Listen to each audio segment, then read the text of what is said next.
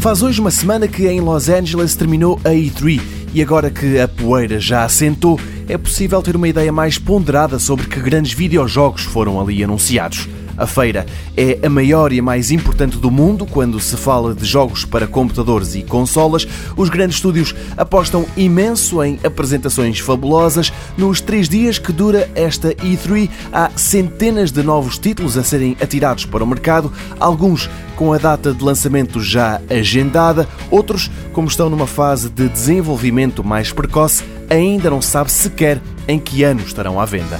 É o caso de Cyberpunk 2077, um jogo que vai ser lançado nas consolas PS4 e Xbox One, mas também nos PCs. Com uns gráficos incríveis e passado numa cidade que parece mesmo uma das nossas metrópoles, este jogo é o primeiro grande destaque de um artigo do Yahoo Finance sobre os 10 melhores títulos saídos da E3 2018. Ghost of Tsushima para PS4 é outro dos destaques. Já o Super Smash Bros. Ultimate para a Nintendo Switch é um dos poucos apontados para este ano, 7 de dezembro de 2018. Anthem sai em fevereiro e vai chegar às duas consolas do costume. Já Spider-Man, previsto para setembro, é um exclusivo da PS4, ao passo que o Forza Horizon 4 é lançado no início de outubro apenas na Xbox One.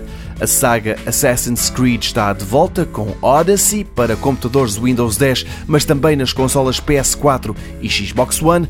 A segunda parte do The Last of Us também foi anunciada para a PlayStation 4, mas ainda não há data.